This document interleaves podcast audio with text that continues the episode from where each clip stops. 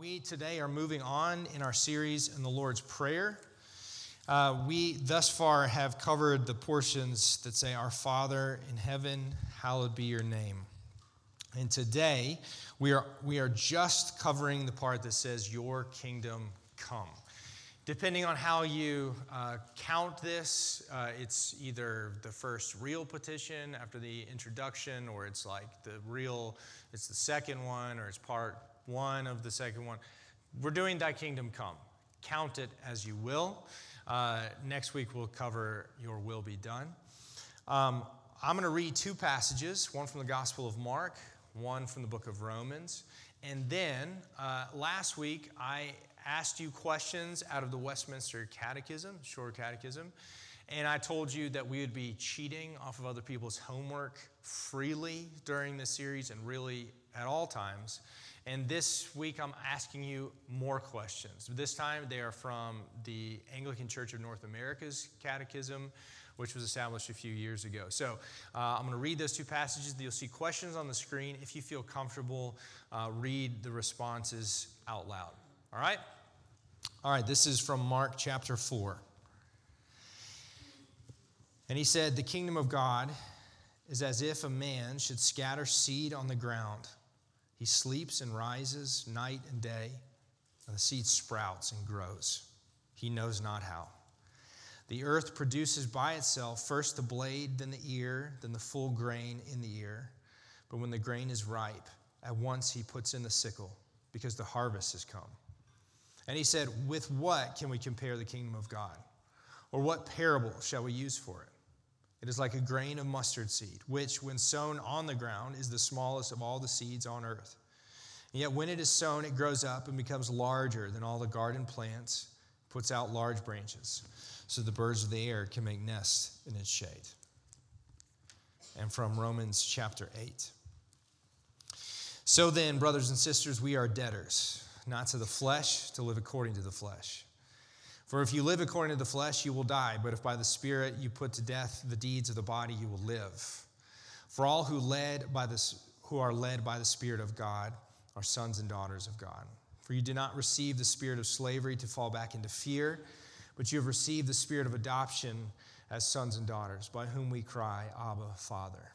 The Spirit Himself bears witness with our spirit that we are children of God, and if children, then heirs, heirs of God, and fellow heirs with Christ provided we suffer with him in order that we may also be glorified with him. For I consider the sufferings of this present time are not worth comparing with the glory that is to be revealed to us. For the creation waits with eager longing for the revealing of the children of God. For the creation was subjected to futility, not willingly, but because of him who subjected it, in hope that the creation itself will be set free from its bondage to corruption and obtain the freedom of the glory of the children of God. For we know that the whole creation has been groaning together in the pains of childbirth until now. And not only the creation, but we ourselves, who have the first fruits of the Spirit, groan inwardly as we wait eagerly for adoption as sons, the redemption of our bodies. For in this hope we were saved. Now, hope that is seen is not hope. For who hopes for what he sees? But if we hope for what we do not see, we wait for it with patience. Let me pray for us. Father, we give you thanks for this, your word. And we thank you that we get to hear with our ears. But God, we ask for your help that would hear with our hearts. Help us to hear and to receive. God, we pray that our hearts would not be hard before you, but soft, that we be open to receive the news of the kingdom. And God, we pray that we would really know what it means to pray that your kingdom would come. Help us to see it, to hear it, and to pray it more faithfully. In Jesus' name, we ask this. Amen. Uh, thus far, um, Jesus has, in a sense, oriented our relationship in prayer by teaching us to pray our, to our Father who's in heaven, that his name would be hallowed. He's teaching us in this prayer that, that we are speaking to the God who rules and reigns over everything, and his name ought to be respected, honored for the holy, singular person that he is, but at the same time, he's our Father and he's close to us. And so when Jesus uh, teaches us this, he reorients our relationship to him as we pray. And then the first thing that he is teaching us to pray is this thing let your kingdom come.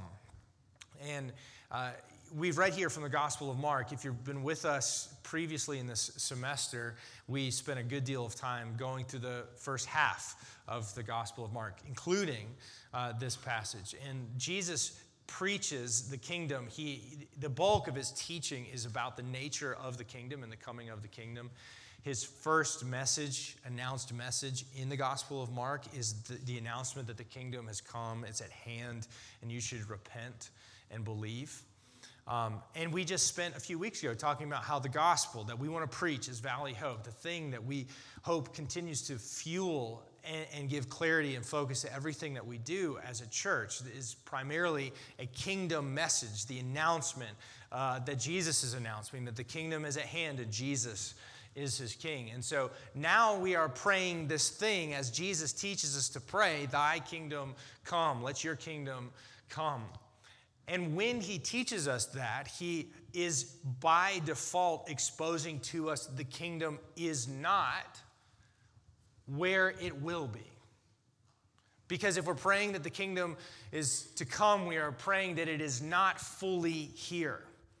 By which we do not mean that Jesus hasn't done what he's done. He has. He's finished his work on the cross and his resurrection. It's accomplished and finalized. Nothing further needs to be done in that. However, he teaches us to pray that that kingdom would be extended. New Testament uh, theologian and scholar Wesley Hill has a little book on the Lord's Prayer. It's really helpful. And he said it's, it's helpful to think of kingdom not as a noun, but more as a verb, the place where God is ruling. And Jesus is teaching us to pray that there would be an expansion of the place where God is ruling. And we can see signs of God's not ruling everywhere. Can see it in lots of places. And I, I want to talk about, I think, three kind of directions of travel of this prayer that I think are important as we pray together that the kingdom of God would come. And the first is that we would be people who pray that the kingdom would come in ourselves. And, and when we say that, when we talk about that, um, there are signs within my own person that God is not the one who is actually ruling various parts of my heart. And if you could, if you could take my innermost habit of thought, you could take my emotional life and you could put it in a visual and you could stretch it out over a, screen, you would see patterns of thought. You would see things that my mind comes back to regularly, things that my heart comes back to regularly. Some things with greater frequency and less frequency, but if you could see everything out, you would see these patterns in the display of my heart. And in plenty of those patterns, not all of them, you would see indications that God is not the one who's the one doing the ruling. So I, I, I am a fairly normal father on some counts, but I have my own anxieties for my children.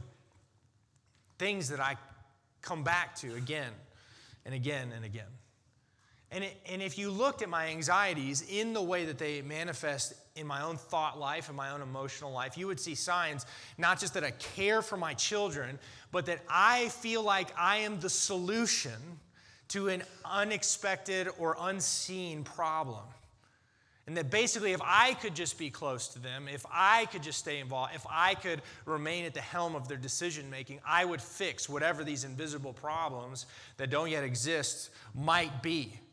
And my anxieties are actually speaking to my own craving of control, which does not reflect Jesus ruling in my own heart. If, if you looked at and could see the pattern of the fixation of my thoughts, the things that I comfort myself with, the things that uh, I meditate on when I'm bored, the things, the places where my mind goes to distract itself, you would not see signs that God is ruling there. They're, they're focused on, on things and experience in, in objects, things that do not reflect necessarily that God is the one who is my chief delight, or is the one who gives every good gift, but is instead me making schemes of how I can obtain for myself those things and provide for myself. You could look at the ways that I hold grudges, I nurse grievances, foster bitterness, keep score with various people. You could see how I crave the approval, the adoration of certain people. None of which reflects God ruling in me and me being a person who can forgive because I've been forgiven, who finds security in God's own declaration of his love for me. These habits, these regular patterns of, of being and thought in me are signs that I should be praying in myself that the kingdom would come. That the rule of God, the ruling of God, would be extended to all of these dark corners of my heart. And Jesus, in this teaching in Mark chapter 4, gives you some indication of how it is that the kingdom grows, chiefly by seemingly doing nothing. That's the image, as you put the seed in the ground and it seems like nothing is happening, nothing is going on. And that is very often what it feels like in my own heart that nothing is going on. And then I barely notice the little shoots that finally break through the soil. I barely notice the day by day slow growth through the soil. I cannot discern often how or where the kingdom is growing in my own life. And so Jesus bids me to pray regularly that I would be attentive to the life of the kingdom. And God has been patient with me.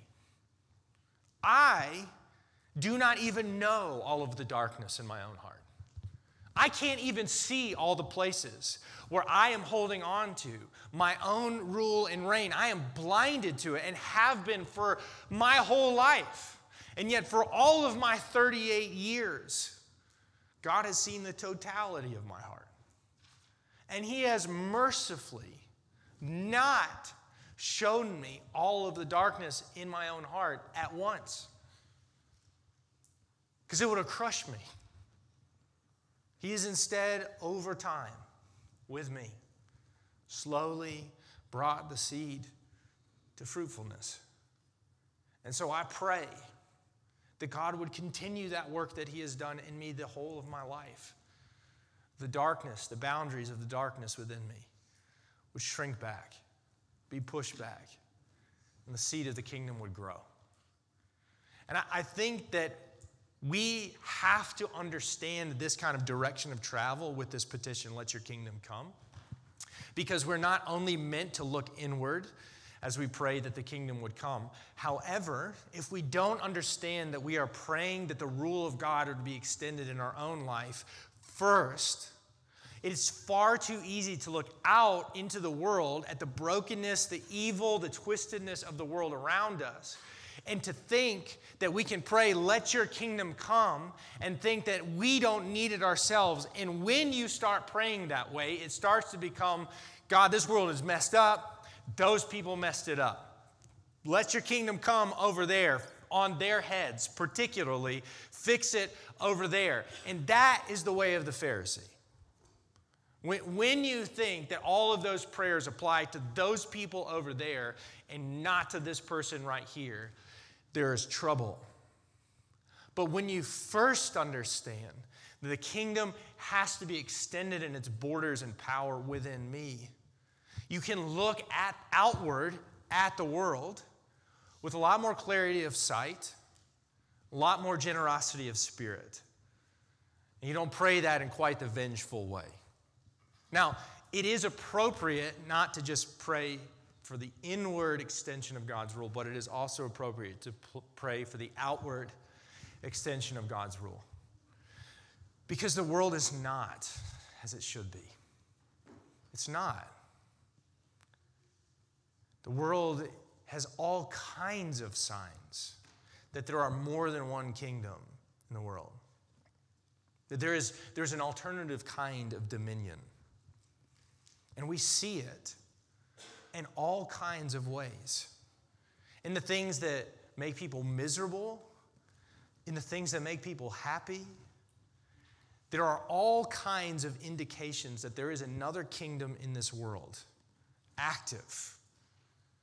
And, and it is appropriate to look and to, to look at the people in our lives, to look at our neighbors, to look at our neighborhood, to look at our region, to see all of these things and ask God to bring the kingdom in power, to, to move into the darkness that is there that comes with unknowing, with the lack of, of knowing Him.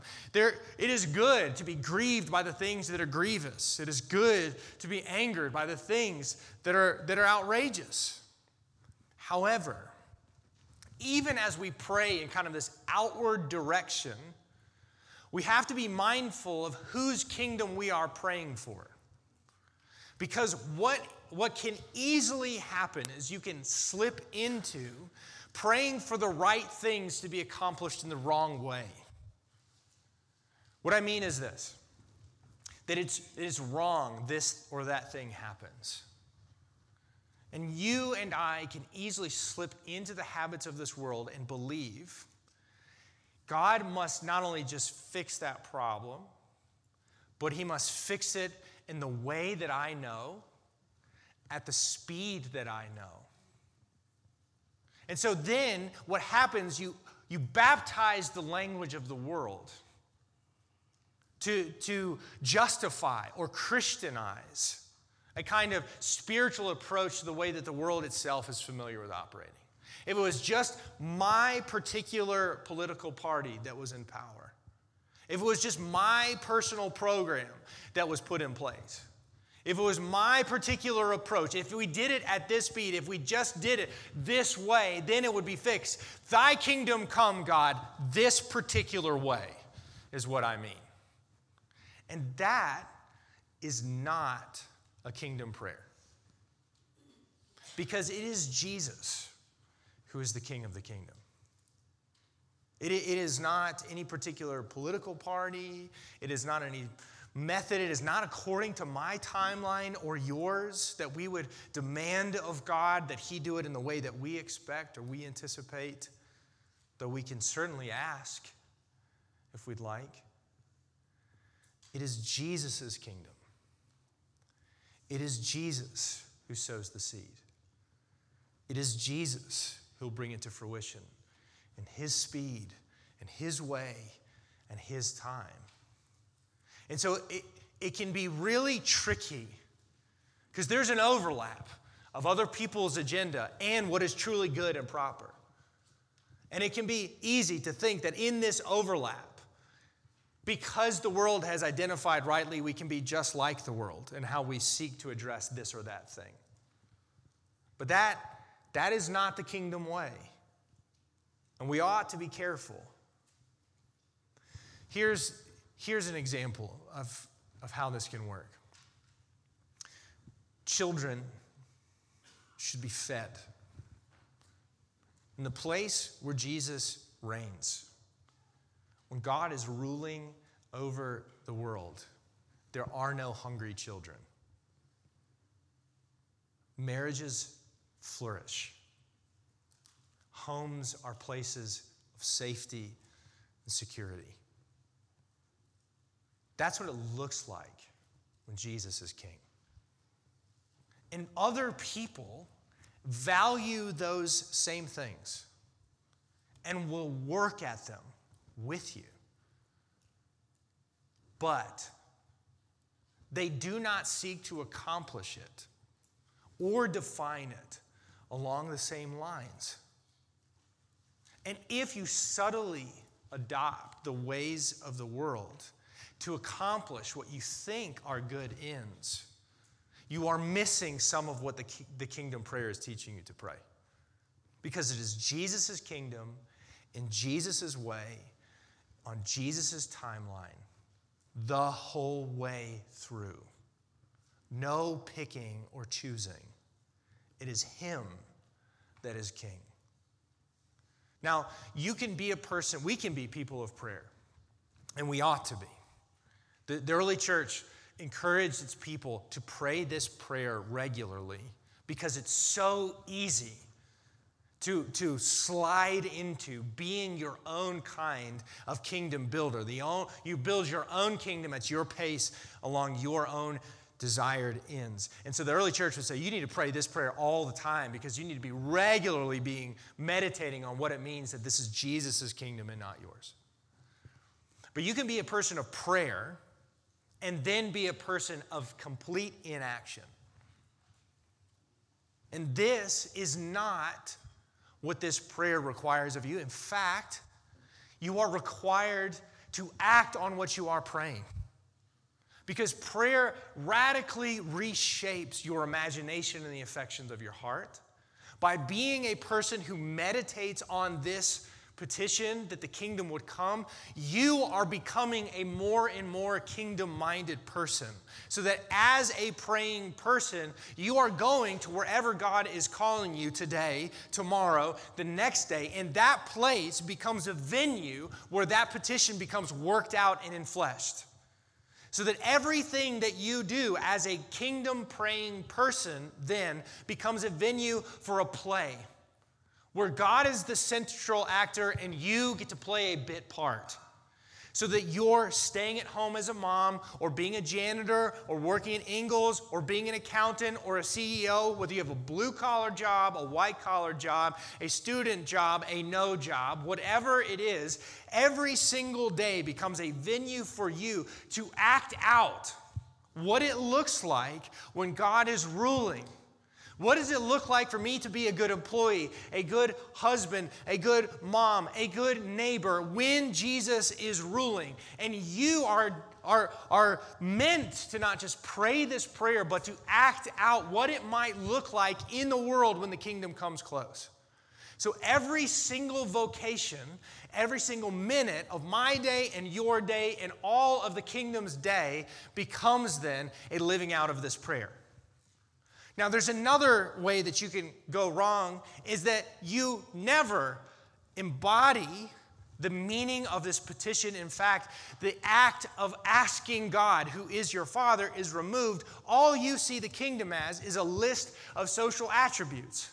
If we enact the right plan, if we do the right thing, if we do enough charity, I can bring the kingdom. I can usher in the kingdom myself. And it doesn't work that way.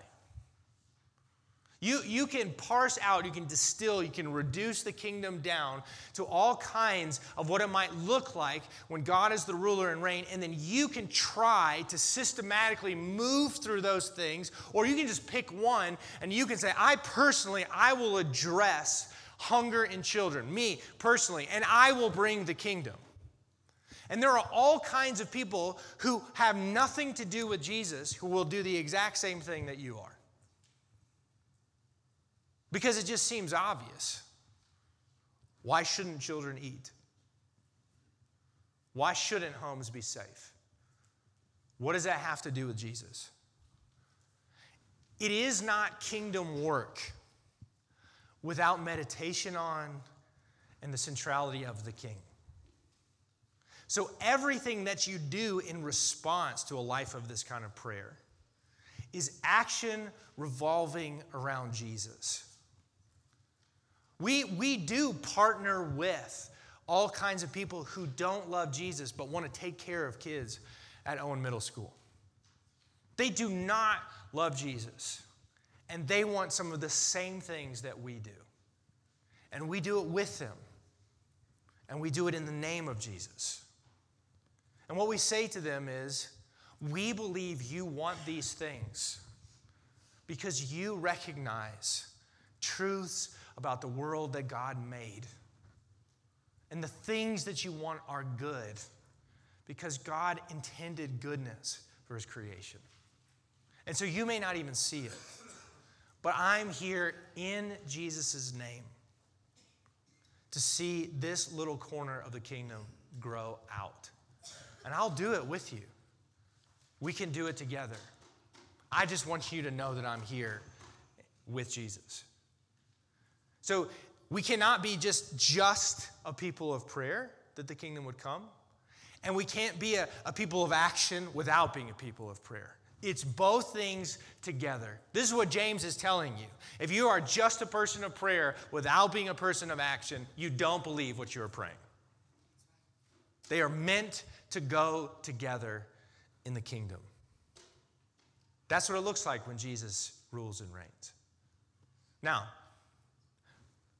there's another way that I think that we ought to pray this prayer that I think I often do not pray. And that's why we read what we did in Romans chapter 8.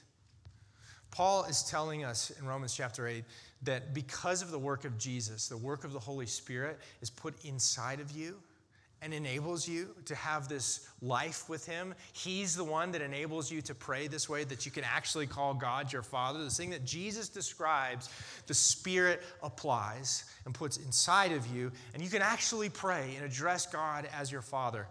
And, and it's not, it's not over. The truth is that we live in a world that is full of signs of the groaning of creation. The world is longing for Jesus to come and complete his work. And I, I largely live a comfortable American life. I think there's probably lots of people like me in this room. And I'm, I'm largely okay with the way that the world is, to be perfectly honest, because it conforms to me. I'm, I like being comfortable. I live in the most comfortable place in human history. But there are some of you in this room who are suffering. You are, you are carrying emotional wounds, physical wounds that you know will never leave you. There is nothing to be done for you. There is no undoing that grief, that loss. There is no medical treatment that can relieve your suffering. Those people, when you are around them, you understand those people see this better than I do. And they are longing for what I should long for. What Paul says we wait in patient hope for. I, I was talking with a friend whose son is significantly disabled. And he has watched his son's very limited vocabulary disappear. And even as his son's body gets larger, his know, he knows that his mental capacity will never grow with his body. And he and his wife have to think about what it means to face a future with a large teenage son that they will, one of them will have to lay down on while they change his diaper four to five times a day. And that is their whole life. And then they know that one day they will die. And they can only hope that somebody will take care of their son when they're gone. And there is so much grief and loss he loves his son, loves him deeply. And that's part of what is so grievous. That the little that he had with his son, he can't even have anymore. And you know, he said to me, Man, the resurrection is going to be so good. And he didn't have to say anything more. Because he means that in a way that I do not. Because he's looking at his son and saying, when Jesus rules and reigns on the earth, I will speak with my son. He longs for the fullness of redemption. And we should too. I may not, I may not be able to feel it like he does. But if you are suffering and you know that there is likely no end to your suffering, you know exactly what he's talking about. And I'm here to say, you are in the right. Your perspective is the right one. Your perspective, perspective is the kingdom one. Karl Barth, a famous theologian, said, We pray this until Easter becomes the general rule for all of creation, until resurrection is the rule. So we, we pray within that God would renovate our own hearts and bring his kingdom. We pray for what's out in the world, that right now God will invade the darkness. And we pray that the kingdom would come down and finish what Jesus has started. And the only way any of this actually makes sense for you and I to pray is if you understand who it is that stands at the head of the kingdom. We are not living in a world that is inclined to say, I want someone to come and rule over me. We, we believe that we want to rule and reign because we believe that we are better. And that we will be better, safer, happier people if we were the ones who ruled and reigned. And I, I wouldn't try to convince you otherwise except by this. You need to look at Jesus and to see what it might look like if he was the one that was ruling. Jesus is the one that gave up all the signs of his power to serve you. Jesus is the one who, by any measure, should be called your friend, and in whose face you have spit and slapped and pushed away, and he has come right back for you. Jesus is the only one whose rule and whose reign will actually set you free rather than enslave you because he loves you. He loves you. There is no king like Jesus. And so when we beg and we plead and we cry out for the kingdom of God to come, for the rule of Jesus to be extended, we know that the more he rules over me, the freer I become I'm not enslaved by him. I am freed by him because of the magnitude of his generous love for me. We beg and we plead for the kingdom of God to come into our neighborhoods, into my neighbors' houses, into the darkness and the systems of this world. Because if Jesus was the king, if he was ruling and reigning, the world is so much better because he loves these people. He loves his creation and has come to set it free in him. If, if Jesus would come in power now and set his feet upon the earth and make all things new, it would be the picture of perfect love and peace. And the only way this prayer makes sense if He is the King you are praying to. If you are here today and you have, you're a Christian, you're a church person, but you have been comfortable keeping Jesus at a distance, sort of co managing your life for a while. And you are realizing that you have lived apart from this prayer, from this request. Jesus will still be Jesus with you. So that if you would repent, his response to you would be patient love. And in his kindness and his goodness, he will give you mercy and he will bring you in rather than keep you at arm's length. So if you feel far off today and ashamed, the King of love has come for you.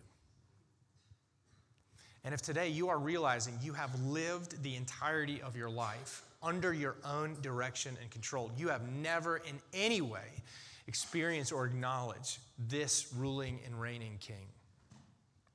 Today, I'm offering to you freedom.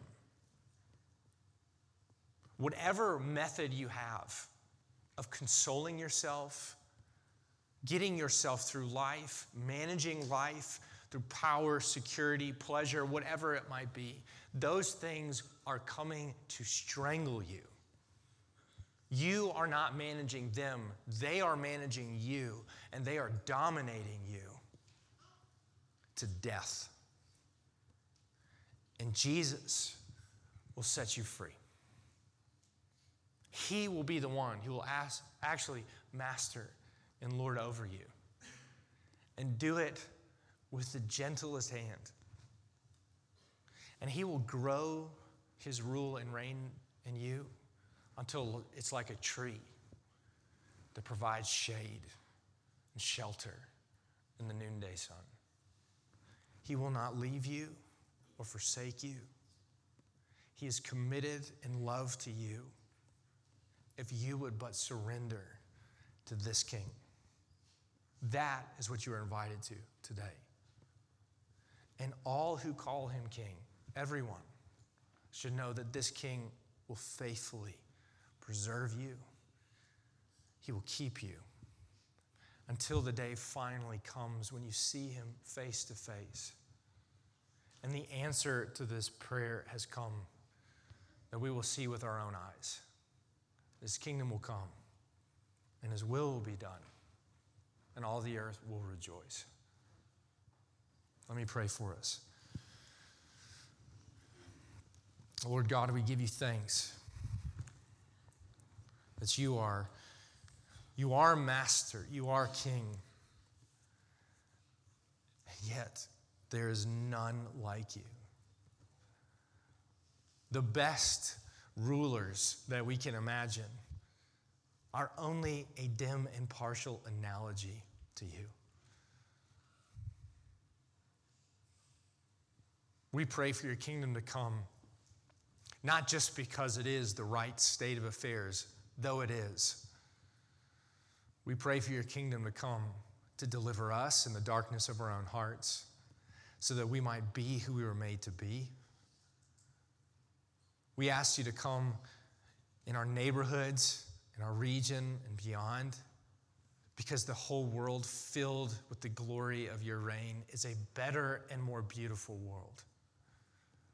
We long to long for you the way we should. And Father, I pray for those who are here today who have who've perhaps uh, backed away.